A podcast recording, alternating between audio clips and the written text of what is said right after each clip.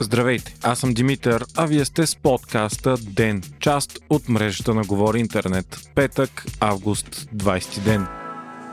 Страната окончателно върви към трети парламентарни избори в рамките на една година. Днес президентът Румен Радев връчи втория мандат на ГЕРБ, които го върнаха веднага. Малко преди това обаче от ГЕРБ показаха проекто кабинета си. За премьер те отново бяха номинирали Даниел Митов, който пое и върна мандата веднага. На пресконференция преди това от ГЕРБ също казаха, че останалите партии от Народното събрание са влезли в зад колисни договорки. Престои връчването на третия мандат, който още не се знае на кого ще бъде даден. Почти сигурно обаче е, че мандатът също няма да мине, след като всички са против ГЕРБ, а от има такъв народ вече заявиха, че няма да подкрепят никое предложение. Междувременно Татяна Дончева днес коментира, че има трайни отношения между партията на Слави Трифонов и ДПС, изтъквайки някои съмнително общи действия, като обединените критики срещу служебното правителство и разпределението на председателите на постоянните комисии, където ДПС взе два много важни ресора – економическия и този на развитието. За подобно Нещо намекна и Арман Бабикян пред Нова, твърдейки, че някой умишлено се опитва да бламира парламента с една цел – да даде глътка въздух на ГЕРБ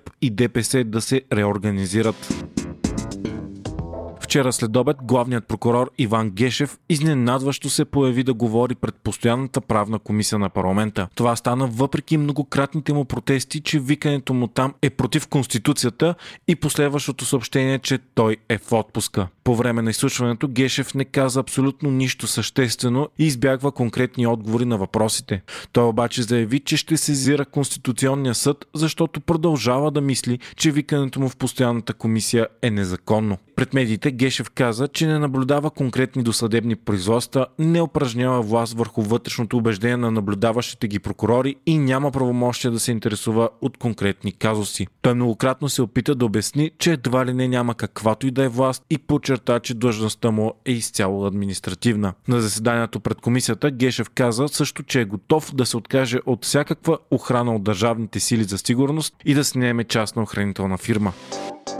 Новите случаи на коронавирус у нас са 1371, а близо 2200 души вече са настанени в болница. Вчера вечерта пък здравният министр Стойчо Кацаров издаде заповед, с която започна затягането на противоепидемичните мерки. Работещите в администрацията ще идват по различно време на работа, а половината от тях ще трябва да работят от къщи. Местата за култура и събития, както и ресторантите, пък ще могат да работят на пълен капацитет, но само ако персоналът и посетителите са вакцинирани, преболедували COVID или имат отрицателен тест в последните 72 часа. Днес това доведе до протести от страна на депутати на има такъв народ в парламента. Те настояха да няма дискриминация на невакцинираните срещу коронавирус хора. Това става въпреки, че новите мерки няма да подминават само невакцинирани, а и прекарали вируса, както и такива с отрицателен тест. Това са и все по-стандартни мерки в цяла Европа. Декларацията на има такъв народ прочете депутата Андрей Чубанов, станал особено популярен с риториката си, която е против коронавирус коронавирусните мерки и мнителността си към COVID ваксините. Доскоро той беше и директор на департамент имунология в БАН. Днес пред медиите здравният министр Стойчо Кацаров заяви, че новите мерки не са ограничителни, а стимулиращи. Въпреки многократните увещания пред международната общност, че са се променили, талибаните дават все повече признаци, че това не е така пише BBC. Различни източници съобщават, че талибаните в Афганистан са започнали репресии и преследват сътрудници на бившите власти и западни сили от врата на врата. Ако не ги намерят, те заплашват семействата им.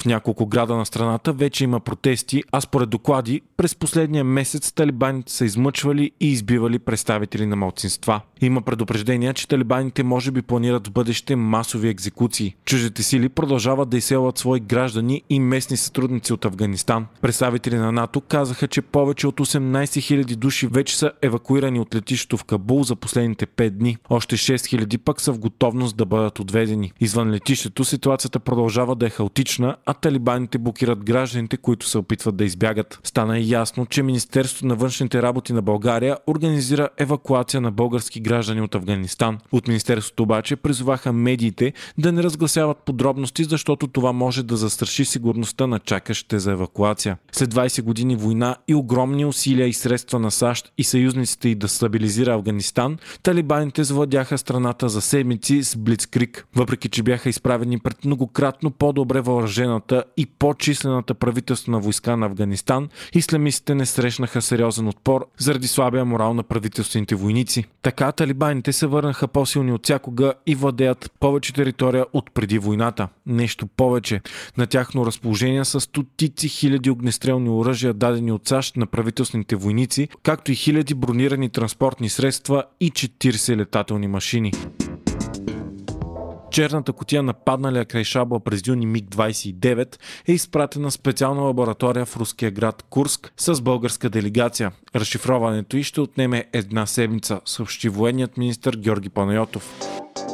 Вие слушахте подкаста Ден, част от мрежата на Говори Интернет. Водещ бях аз, Димитър Панайотов, а аудиомонтажът направи Антон Верев.